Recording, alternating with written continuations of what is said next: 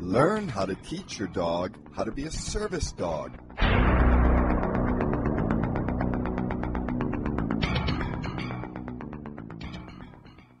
And welcome to From Shelter Dog to Service Dog with Janice Wolf. It was a very exciting day today. I was over at the Calais School utilizing our uh, one of our rescue dogs, Cleo, and her delightful handler, um, certified canine behaviorist and uh, therapeutic facilitation, Laura Ferment, who did a beautiful job, and also with uh, Casey Butler and her wonderful Callie, who is Wyatt's granddaughter. And we were doing a wonderful presentation about our programs for therapeutic facilitation and behavioral intervention using our um, amazingly well trained and uh, cortisol detection dogs who are um, trained specifically to help children and others who have serious emotional issues that uh, cortisol is often a pretty interesting precursor to. So what we were doing is it was actually for a uh, presentation for uh, uh, a very interesting company that uh, insures schools for this kind of liability when people bring in animals or have programs. And what was the most kind of unique thing was really seeing our program, which I created, and seeing other people who have learned it and mastered it. And I was just smiling inside. I was smiling on the outside too, but I was smiling on the inside a lot because I realized how advanced our company has become and how many amazing people around the country have been privy to this and are now taking my techniques and really taking them all over the world. So it was a very interesting, very fun day. But I was also taking stock of certain things because, you know, there's so many dogs out there who could be great service dogs or even just uh, regular therapy dogs in school or, you know, or in a library or in a hospital and helping people and they'll never have that chance because somebody gave up on them. Like our little beagle, we were her fourth home, and she was only uh, about four and a half, five months old. And that's a really scary thing because she is so amazing and wonderful with the kids and has learned all the different uh, modalities and things we've taught her. But yet there are four million dogs dying every single year. Plus, they're saying somewhere between 8 and 12 million cats. Now, I'm not a cat person, as you all know, but I mean, I love all animals, and I love every furry creature or scaled creature or, you know, funny looking creature and feathered creature.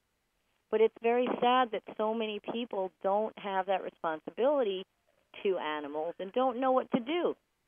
That is one of the reasons that I wrote my my second, well, not my second, but my recent uh, canine behavior book called Shh Happens, S H H H, Shh Happens, Dog Behavior 101, and that I priced it at 9.99 on Amazon for your Kindle because I wanted people to be able to afford it. And it doesn't sound like a lot of money, but so many rescues like 11th Hour Rescue and Pet Rescue and um, a lot of the Schnauzer rescues in Houston, which I handle quite a few, and German Shepherd rescues, and of course Ridgeback rescues recommend my book, and some of them even make it mandatory for adopt adopters to uh, to to read. So I didn't want to make it a very big, expensive book, even though it's certainly well worth that price. But what I love is to be able to see somebody like the lovely lady who came on Saturday with her rescue dog to our group training classes in Jersey City. It was just a really nice day. It was kind of windy, but it was a really fun day and I brought Romeo and Savannah, who are certainly not rescues, but we were out there with a bunch of our rescue dogs and all different kinds of dogs and people, and to see, you know, my dogs where I just take them off leash and you know just let them run, and they play very nicely with each other. They don't get into dog fights. They stay away from dogs who are unstable, and they're just kind of on their own and having fun. And then the stark reality that a lot of the people who have dogs can't do that. And it's really sad because I think we all try when we're going to get a dog, whether it's from a, a champion, grand champion show breeder like myself, or from someone who rescues a lot of dogs from shelters and rescues down south and all around the country, like I also do. Um, but it's that really stark reality of seeing a well behaved, well balanced dog who is confident and follows the owner because the dog loves the owner, not because the owner's got a bag of cookies in their pocket, and not because it's afraid of the owner and afraid to run away because it doesn't know what would happen. It's just so cool to see the dogs that were able to play. And then it's so sad to see the people who can't allow their dogs off leash or can't allow their dogs to socialize with other people or dogs because the dogs are, you know, people aggressive or dog aggressive. And I want to contribute something more than just all the books I've written and the techniques for United Canine Professionals and Merlin's Kids. I really want to spend today, or at least a few segments today, on teaching you what you're doing wrong.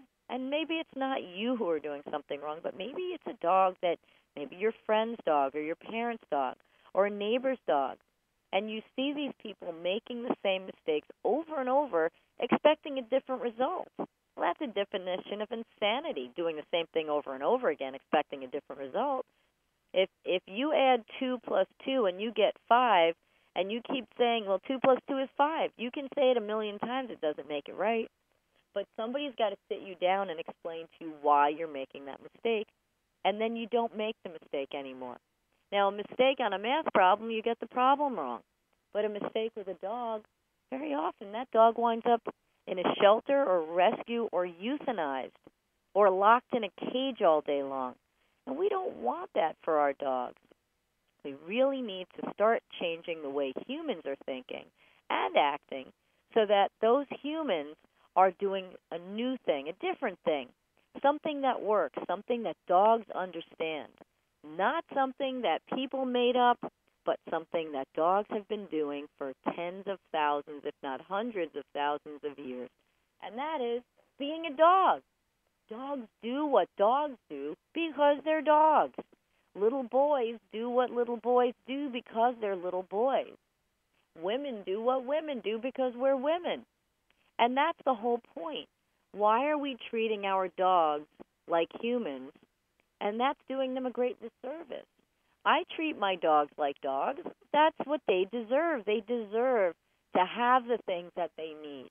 They deserve to have someone who's their leader, who's their mentor, who's their parent, who's their guardian, and who's teaching them the right way so that they can have this beautiful, wonderful, healthy, happy life. And that was so blatantly obvious to me on Saturday while we were looking at the beautiful Statue of Liberty on this gorgeous park where we could see the entire New York City skyline, and we go there quite often. And it's amazing. The same dogs are on leash, and the same people don't take their dogs near the other dogs because they want to see, but they can't um, go near the other dogs because they know that their dogs might become dog aggressive or dog reactive. Well, let's try to fix that. Now, this was a particularly bad winter. Why was it so bad? Because of all the snow. Okay, Janice, you're brilliant. You're a meteorologist. Okay, great. You noticed there was snow. I'm impressed. Well, that's not why, obviously.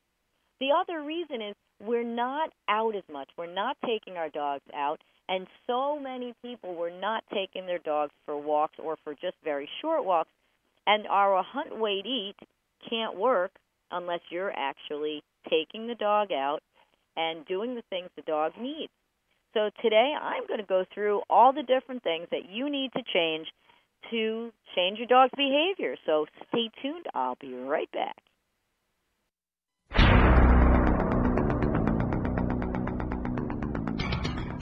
Share the amazing stories of shelter dogs whose lives are changed by changing others.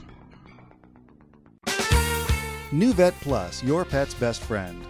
NuVet Plus is an immune system builder that is safe for all stages of your dog's life. Helps eliminate most issues, including allergies, scratching and itching, hot spots, arthritis and joint issues, chronic ear infections, tear staining, lack of energy, digestive issues, and so much more. All natural, manufactured in an FDA registered human pharmaceutical lab here in the USA using ingredients sourced in the USA. Nothing artificial, no sugars, wheat, corn, or dyes. Never heat treated to help retain all the natural rich ingredients. Comes with a 60 day money back guarantee and is only pennies a day. Call us Monday through Friday, 7 a.m. to 5 p.m. Pacific Time. 1 800 474 7044. That's 1 800 474 7044. And tell them you were referred by All Paws Pet Talk Radio. Or go online to www.nuvet.com. That's www.nuvet.com. Use order code 33955. Again, www.nuvet.com. Order code 3395. Put your pet on the path to good health.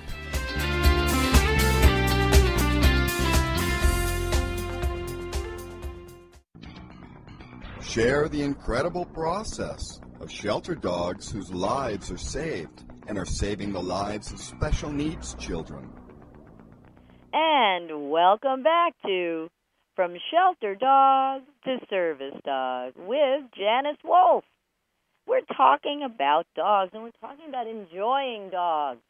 We have so many amazing people at United Canine Professionals and you know, we have our new classes starting up this month and not just our regular training for those people who are interested in becoming certified as natural canine behavior rehabilitation specialists, but also for our yearly, yes, yearly, takes almost a full year class to become certified either as a um, therapeutic facilitation or behavioral intervention specialist or to do the cancer and disease detection dogs, either the mask samples or the real time dogs, which we are the only ones in the world who do the real time dogs. And uh, we have so many other aspects. We have courtroom testimony dogs. We have um, dogs that can work in group homes, and then regular service dogs for autism, for Asperger's, ADD, ADHD, for physical mobility dogs, diabetic alert dogs, and seizure dogs. You name it. And it's it's really the same thing. People will always say, "Well, how how can you just train all those different kinds of dogs?" Well, I know how to rehabilitate a dog with a behavioral issue, and I know how to teach a dog to be a good, calm, stable influence. And I know especially how to train humans to make them calm and confident and in control of our uh, furry friends. So it doesn't really matter what the specialty is that you choose. We have an entire team across the country who trains people and teaches dogs how to um, change what the humans are doing in order to change the behavior. Now, I've heard people say on rare occasion that, you know, oh, you know, you're like somebody else. You're like that guy on TV. Nah, I've been doing it longer than that guy on TV's even been alive or in this country. It's not really about uh, that person or a person. It's about dogs. I always joke and I say I'm the Jane Goodall of dogs. I've learned everything from dogs, and not just from watching a video of a dog, but from living in a pack of anywhere from well now 19. I've had up to 22 in one location. Dogs who are really the best dogs in the world, but they are the best dogs in the world because they're living with me and they learn from the beginning what's acceptable and what's not acceptable. So all we're doing, like when my puppies are playing, and you hear my puppies are playing in my studio, so I can, I can watch them. They're playing, but if they get a little too over the top, either Mama Dog or Wyatt or, or somebody will correct them, or I'll correct them. And that's how the puppies continue to learn and be good puppies. But what do you do if you adopted a pup or or an older dog who maybe didn't have the benefit of growing up in my house or growing up with a mommy dog? And you know something? Along those lines, if your dog was a singleton, in other words, it was the only one, they tend to grow up like some only children. They tend to grow up feeling entitled and socializing more with different groups of uh, of dogs or people. If you have a puppy from a large litter, you always want to choose one that's somewhere in the middle. You don't want to choose the most dominant, and you don't want to choose the most fearful. I've heard more people than I'd like to uh, acknowledge say, "Well, I picked the one that was getting beaten up by everybody because I figured he wouldn't ever give us trouble." Problem is that the dog is getting beaten up. Either he's got a physical or a behavioral issue already, or he's not strong. He's a failure to thrive baby. Now, that puppy, who's the weaker one, could possibly grow up and be a fearful or fear aggressive dog because depending on the temperament and depending on the circumstances, that little puppy feels like nobody's taking care of him. Now, let's go back to why is there a puppy or why are there puppies who are overly dominant in a litter of puppies who's raised by a human? Or why are there some that are so fearful that they develop fear aggression? Well, because nobody's in charge. People who are breeding all these mixed breed designer disasters, and I don't have anything against mixed breed dogs. I've got a bunch of them myself, but anybody who spends two or three thousand dollars on a mixed breed, you know, basically we call them mutts. They're mutts, and you think that this person is a breeder and does a good job, and then sells the puppies at six or eight weeks of age. That is not a good age to get a puppy. Puppies go in and out of fear phases, fear impact flight instinct. They go through classification, seniority classification, and dominance periods. And the thing is that you should be avoiding is not having a puppy that's between that 8 and 12 weeks. You want to get a puppy at 12 weeks of age if the breeder will keep him that long with the other members of the litter and with parents, uncles, aunts, cousins, whatever.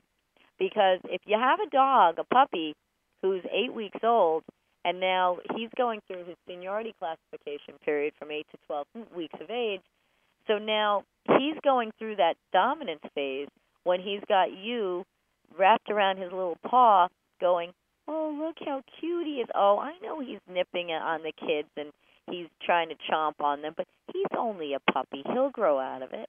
No, he's not going to grow out of it because you're teaching him the wrong way to start.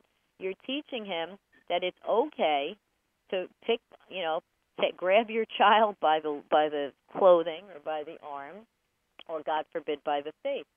You're not teaching the dog setting them up for success. You're setting them up for failure. So when you get a puppy or a dog, initially don't feel that you've got to um, you know give him you know the best of uh, you know the best of uh, of everything and um, you know and and make sure that you don't offend him. You want to just teach him rules. Teach him from the beginning what's expected in your home, and he'll grow up to be a really well behaved, well mannered, fun joy to be around instead of being, you know, a, a, a mess that you're going to be hiring trainers and then eventually calling somebody from United Canine Professionals to help you with. So stay tuned. We'll be right back. Learn how to teach your dog how to be a service dog.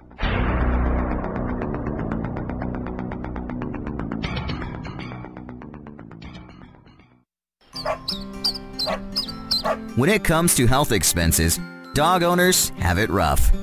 Now, thanks to veterinarian and dermatologist Dr. Kristen Holm, your dog can be goo healthy. There's Doggy Goo to fight environmental pet allergies, Goo Gut Rescue for rescuing your dog's gut health, and Goo Silver, a broad spectrum supplement for the special needs of your senior varsity dog. So visit healthygoo.com today or call 855 246 2426 and your dog can be healthy goo, healthy.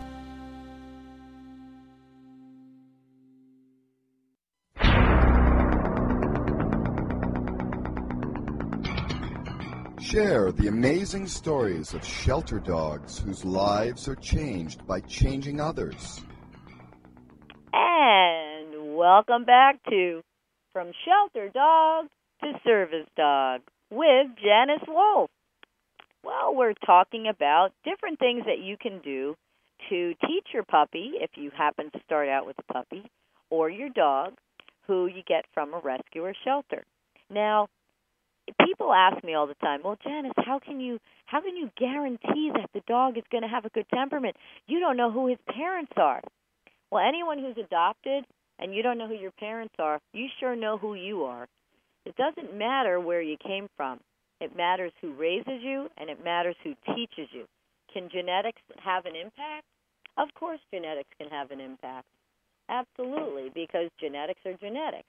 But if you if you grab a puppy from the shelter or if you grab a puppy from a breeder, other than health issues like demodectic mange or potentially sarcoptic mange, um, coccidia, or some of the other diseases and uh, protozoal infestation, bacterial infections that dogs can get because of unclean surroundings, typically if you are raising your puppy in a way that is uh, conducive to the puppy being, um, you know, a healthy and happy individual, um, you should be pretty much fine and hopefully be able to raise this puppy to be a good adult. But just like you've seen with some of the seeing eye dogs and and dogs that are raised to be service dogs from puppies, most of these places only have somewhere between a 20 and 30 percent success rate. Why, you may ask? Because you're only as good as your puppy raiser. And even let's go back before that. If somebody was were going to be raising one of my Ridgeback puppies to be a service dog, and we have a bunch of them that are going to be service dogs, I've been putting in time. That first 12 weeks is everything. Forget about raising the puppy at 12 weeks. You're t- that first 12 weeks that I'm putting in or that a breeder is putting in, those are the weeks that are so important because my puppies already know not to jump on me, not to bite me. They all literally today I was gone for six and a half hours because I had this uh, big demonstration and seminar to give, and then got stuck in a little traffic and went to visit my mom, who's going to be 90 on May 6th. Yay, mom! Go, mom! And so I was a little later. I normally don't leave them for more than about four hours. They're nine weeks old, and that's where they've been able to go. These puppies were probably set, almost seven hours, I guess it was, by the time I got home with traffic. And do you know that six nine week old puppies, not one of them had an accident in the puppy room. And the puppy rooms, it's not like a crate. It's a pretty nice sized room. It's it's the size of like a small nursery or medium sized nursery um, that you might have in your house, or a really gigundo bathroom. It's definitely, you know, a very very big um, big area. But they know that they have to hold it. Well, boy, these poor babies, when they finally went potty, they went like like as much as some of the big dogs go because they were holding it in because they knew not to make a mess there. Well, when I sell these puppies or or train these puppies to be service dogs for special needs kids, you know the first thing that people are going to say is, "Oh my gosh, the puppy's so young. He's so well behaved already." Right, because I'm putting the time in now. So if you have a puppy and you're lucky enough to get the puppy at 12 weeks after or or after um, where the puppy's been able to be socialized to uh, family and friends and different ages of dogs and mama dog and siblings and all. Um, you know, you wind up having a much better time of it because the the uh, the mama dog is going to be the best you know leader and the best parent. And if you have other dogs that are well behaved and well mannered, they can help with that process. So it's kind of a cool thing actually to you know, have that happen and be able to um, have your dog be, you know, a very stable, uh, well mannered dog. So, you know, your biggest thing of all is really to make sure that, um, you know, you're training the dog in a way that it understands and that the dog is able to, um, you know, really become what you want him to become and that he's going to be the best dog in the world you know, again, the key is to make sure that the dog is going to be, um, you know, around the people and around the things that he's going to be around with later. Uh, for instance, other dogs, little kids, wheelchairs, high chairs, cars, scooters, bicycles, skateboards, um, air horns, fog horns, car horns, bike horns, um, geese, ducks. Yeah, they're different um, flying birds, waddling birds, all the different things. Even we take our dogs on the upper level of merry-go-rounds to make sure that those dogs are very stable and very in control. So there's so many different aspects to making sure that the service dogs that we train are well behaved from the beginning. Well, so what happens if you get a dog who you're not lucky enough to be able to have early on? Well, those of you who are married or in a serious relationship, I ask you, if you were raised in the same house with your potential husband or current husband, and if you love each other, let me ask you a question. How do you think you'd feel about it if we took, instead of your husband, we took your older brother and raised him in the house with you, and then you had to marry him?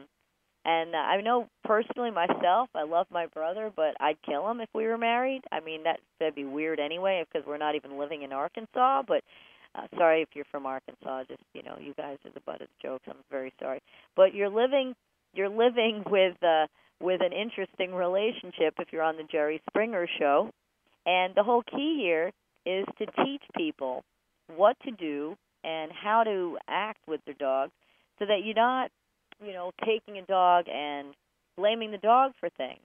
But imagine if you were born in the house and your mother, let's say, found a baby boy and put you in the house with the baby boy or you know if you're whatever you're or a female is a girl and and now when you're 21 you guys are going to get married. Now you might like him or her you might hate him or her. What's the difference?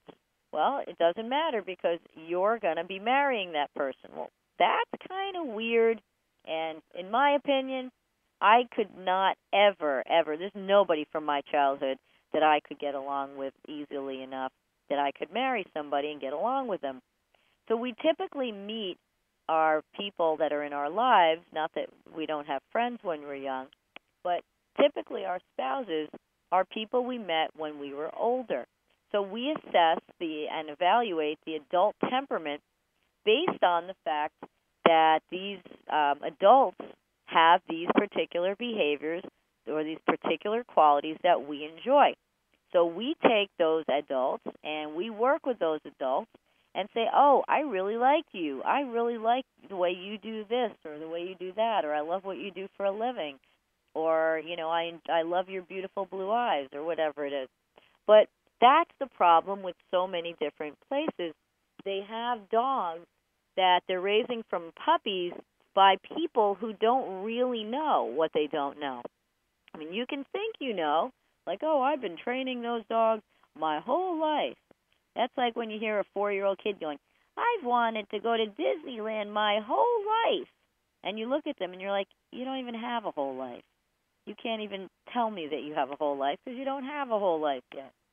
But that's the the whole point is if you have somebody who's a good puppy raiser, they'll be responsible for raising a good puppy that might get through the program if the breeder was a breeder who actually bred puppies um, the right way and bred them conformationally, so they're not cowhocked and splayed, and you know they're they're higher in their hips than in their shoulder, which is you know the kiss of death most of the time because it puts too much pressure and weight in the in the front end, kind of like a front wheel drive versus a rear wheel drive car. You know, it's it really doesn't make sense, and it's really um, incumbent on the people who are breeding to be able to keep those puppies, to raise them the right way, and then to give them to the people, whether it's a puppy raiser or to you getting your rescue dog. And this way, these dogs don't wind up having serious behavioral issues. So I hope that's elucidating it a bit for you. And we're going to talk a little bit more when I come back, so please stay tuned. We'll be right back. Share the incredible process of shelter dogs whose lives are saved and are saving the lives of special needs children. As a dog owner, you know that dogs can eat just about anything. But when food becomes a health troublemaker, or your animal has been on antibiotics or heavy meds, or GI issues set in, your animal's gut may be out of balance and needs Goo Gut Rescue. Goo Gut Rescue is 100% natural and veterinarian prebiotic and probiotic formulated to rescue your animal's gut from bad bug dominance. Remember, your dog's total health begins with gut health. Don't delay, visit googutrescue.com. Learn how to teach your dog how to be a service dog.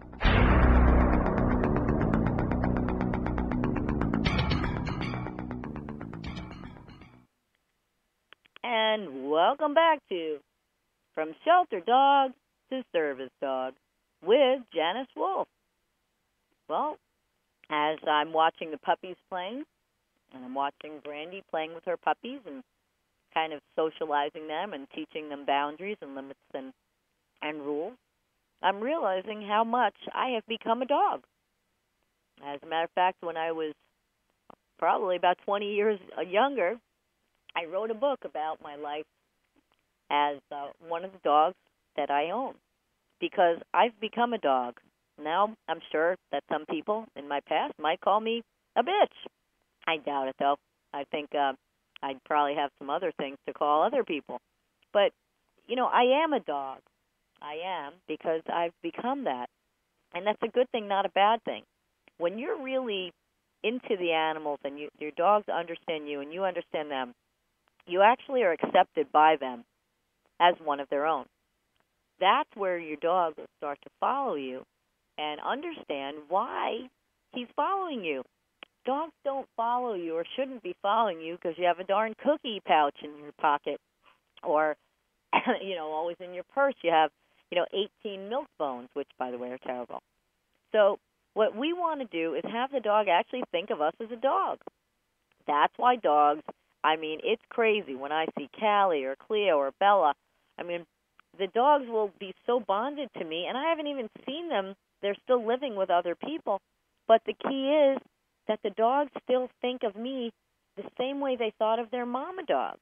And they will remember me and remember the leadership that I gave them and the rules that I gave them. And it's just a beautiful, beautiful thing when you see uh, dogs that are you know are socialized and are you know super stable and are around kids all day long and are around adults who have you know sometimes special considerations and needs and then you know you see these dogs who you know they see me and and I'm not talking only about ridgebacks I'm talking about any of my rescue dogs I've had dogs there was a dog named Shamrock and he's actually just about ready to be placed in Texas with an awesome family um who uh, had suffered a very horrible disaster, along with another young lady uh, who is getting uh, one of our Ridgebacks. Well, one of the you know kind of strange things is every time this dog sees me, and this is not a dog that grew up with me. Um, we got the dog as an adult. He met me the very first time and basically laid at my feet. And everybody, because he had come up with another one of my puppies who was Callie's brother, and he went crazy when he saw me and recognized me. But this other dog, Shamrock, he saw me. He went so crazy. And the transporter said, Oh my gosh, these dogs are like nuts about you. How long have you had them? And I said, Well, the one is mine from, you know, a year. He's a puppy that I raised, um, that he was a Wyatt grandson. I said, But the other one, Shamrock, I said, I've never met him before. And if you had seen Shamrock just on his back, crying and like like my long lost, you know, relative who's like, "Oh, my mother, you know, you're here." Well, dog didn't know me. Why was he reacting like that? Well, very simply, it's an energy that I have.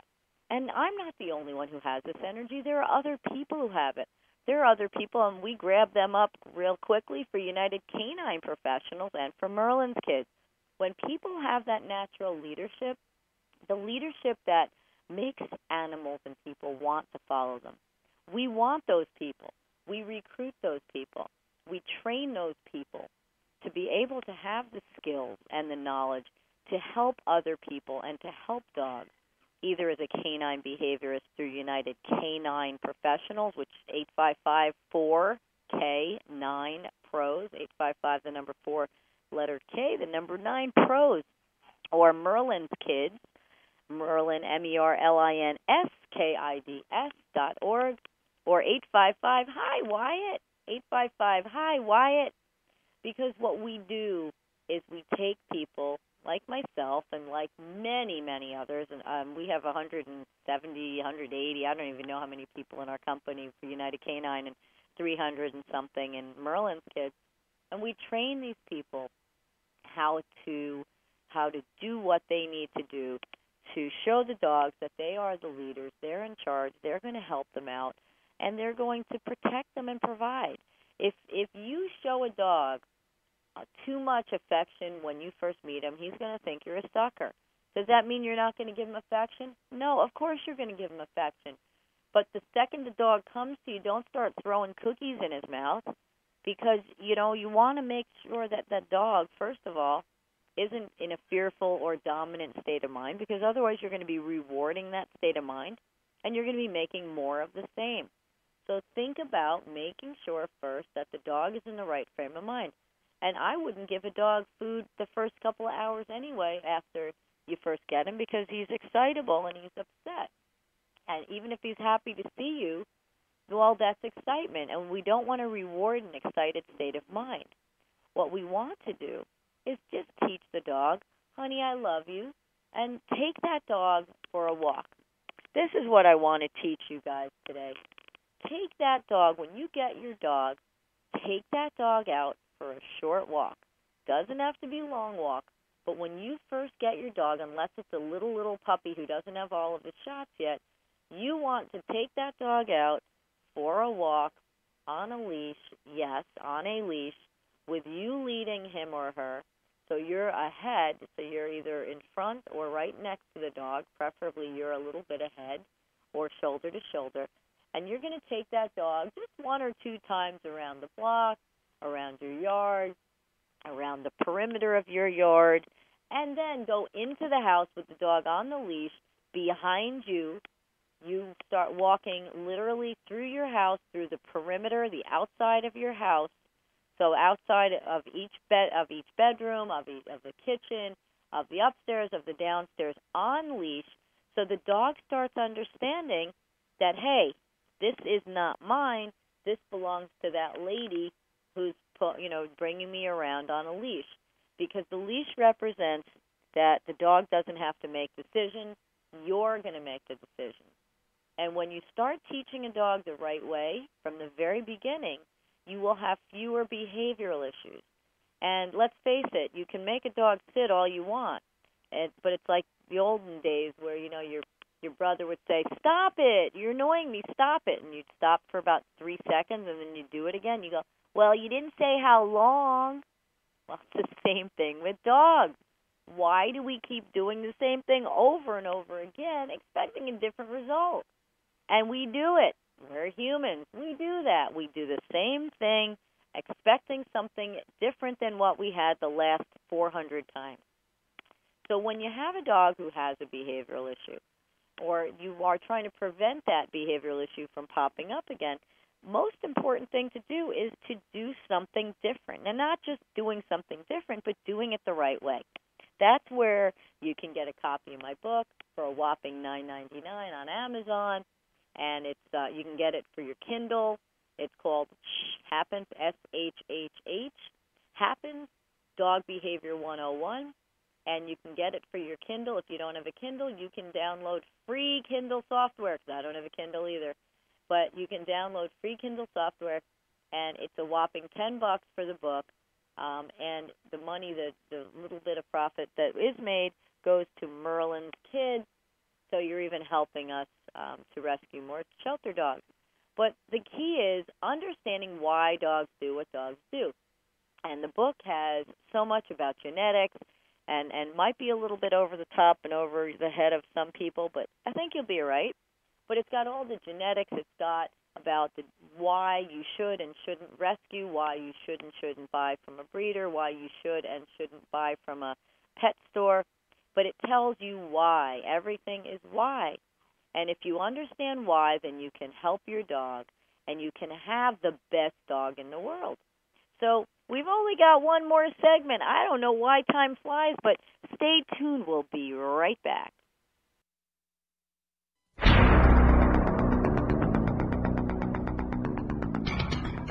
Share the amazing stories of shelter dogs whose lives are changed by changing others.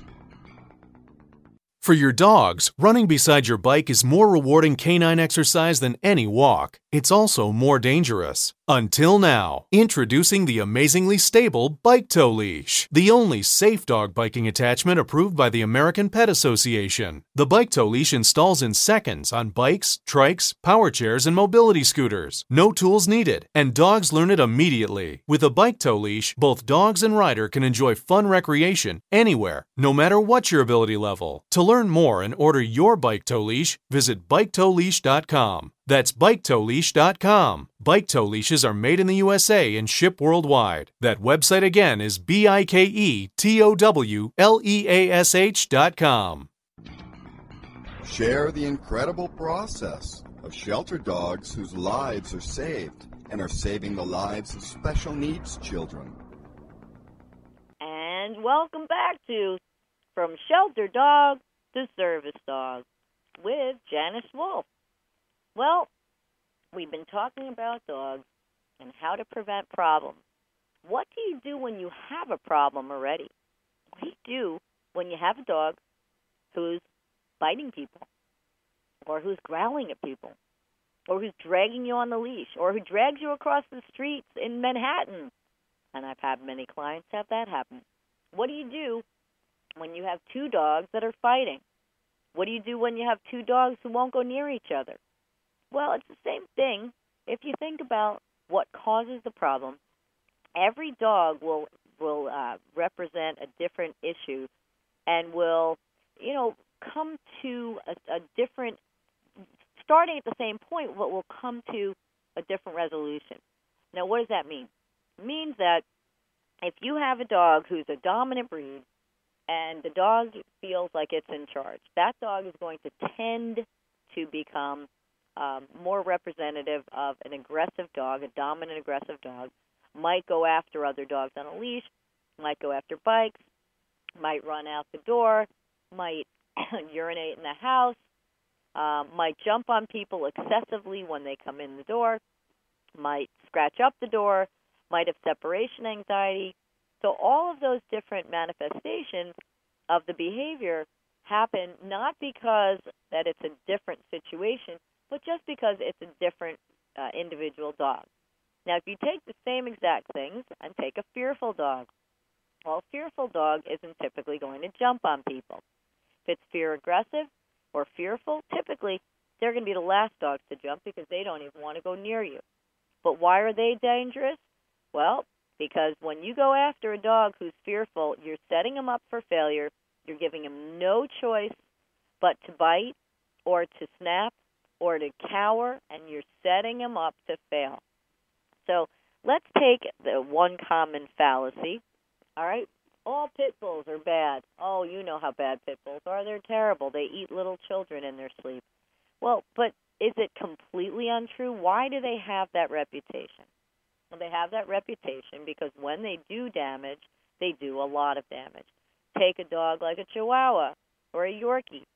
They bite many more times and many more people than often than pit bulls will. But because pit bulls are large, they do do damage. Now, I've seen kids disgusting excuses for humans who have shaved down lead from sinkers for fishing and have actually fed lead chips or lead pieces or lead dust or even gunpowder to dogs when they're young to make them crazy. And you know what? You never know when you're getting a puppy, a rescue pit. You never know what it was bred to do. You never know who bred it and what kind of beginnings it had. So, does that mean you shouldn't rescue one? No, it doesn't. But don't do stupid things with that dog and say, "Oh yeah, I'm going to let that dog. I'm going to let my kid, you know, jump on this dog's back and and attack it and play with it because the dog might not be used to it."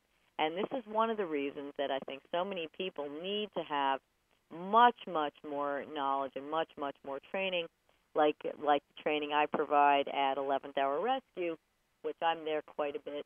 And we actually offer free training classes. Anybody who's in New Jersey who's looking to rescue a dog, you can actually um, contact 11th hour. They'll let you know when the um, events are that I'll be ha- handling. And what's nice about it is we give a lifetime guarantee. So when I work, or one of our amazing people from United Canine Professionals, works with your dog, you have a lifetime guarantee. So for the rest of the life of that dog, you've got our help. It's very, very important because so many people wind up hiring a trainer, an obedience or clicker or whatever, or God forbid a shock collar or a police trainer who's, you know, flying the dog over your head on a choker chain. And yes, that happens. Um, but that's where you want to make sure that you have somebody who is going to nurture that relationship, that connection between you and the dog, build up trust and respect between you and the dog so that the dog will naturally want to follow. I don't give my dogs cookies because I want them to follow me. I give my dogs treats and make them organic chicken and do all kinds of cool stuff for them because I love them. Because that's why I have them. I want to be able to do all kinds of fun things for them. I want to take them out. Like today, I took Savannah and Romeo with me to the school, and and yesterday I had Wyatt, and I think I had Wyatt, Wisp, and Lexi, and a couple days before that I had somebody else. I don't know who else I had, but I always take different dogs with me. And you know what's great is to be able to look out there and look at my pups every day and say, yeah, Wyatt only, um, Brandy only, and Lexi only. And only those three dogs will walk out the door. They will wait for me. I will open the car door or the back the hatch, and then you know they'll just wait for me, and then they'll go right in there. They don't run off. They don't go chase the neighbor's cat. That's what's amazing to to me is that I can have that level of respect from my dogs that I don't have to distrust them. Now, can you do that? Well, I mean, you could try it. You might wind up with a problem. But, you know, again, the issue is not really um, ordering your dogs around, but teaching your dogs what you expect in different situations so that they'll follow you naturally. Part of that is that when you're training, you know, your dog or you're teaching your dog how to do things, is don't use the name of the dog in vain. I know that's a big one and it's almost a joke, but don't use your dog's name in anger. Don't yell, and let's say your dog's name is Max. Max, come here now! Max, Max! Can you imagine poor Max? He's got to be going, my human has lost it. There's no way, dog's green earth, that I am going to go near that human. I will just run over to the neighbor because he's not screaming. That's what happens so often because you're yelling at your dog. Now, for those of you who have middle names, and especially if you're of an Italian descent, if your name is Anthony Michael, and you know whatever your last name, and you hear Anthony, that's probably dinner time. You hear Anthony Michael, you are in trouble, boy. You did something to tick off the mama. So we don't want to use the dog's name in a negative light and say, you know, Max, bad Max, bad, because all he hears is that his name is now associated with negativity and with potentially being hit or potentially being yelled at, and certainly an unstable energy. So, why do you really think that Max is going to come back to you? If your dog runs off, you get the happy voice. You go, Come on, Maxie, let's go. And you turn and you walk the other way, and your dog will follow you. If your dog does not follow you, don't get on the, you know, get on the horn and, and hire a lawyer and say, "Well, Janice said this would work." because I don't know what you're doing with your dog. If you're yelling at your dog and you're chasing your dog, your dog is going to run away from you. It doesn't take a brain surgeon. Man, if I saw some crazy person on the street screaming my name and waving, you know, what appears to be a machete but could be a leash or a stick or whatever you've got in your hand, I'm going to be running for the hills. So why do we do that to our dogs and expect our dogs to come in, to follow us, and to trust us? And if you have a problem with your dog, leave it at at the house. If you if you're mad at him that he ran away, you take care of it in another way and then you teach him not in that moment, but you teach him in another moment. The key is right now to get that dog back to safety, to get him back into his home so he understands that he's got to, you know, come to you when you call him. One of the neat little tricks you can use is, uh, well, you know what? I'm going to tell you that next week because I don't want to go over. But, you know, if you do have a dog with a behavioral issue, you should call us at 855, the number 4, letter K, number 9, Pros, 855 4K9 Pros, or get in touch with us at www.united, the letter K, the number 9, professionals with an S dot com, or 855 Hi Wyatt, or 855 Hi Wyatt, or however you say it, it's still fun to say, or www.merlinskids.org, and you can look up all the amazing programs we have. We can not only help you and your dog who may have behavioral issues, we can potentially, if you make the cut, we can train you to be able to help us to help save more dogs so we don't have 4 million dead dogs next year like we had this year and last year and the year before that. Help us to help the dogs out there and make a difference in the world. Thanks for tuning in and talking to us and, and listening to us, and we'll see you next week here. Have a great week. Learn how to teach your dog how to be a service dog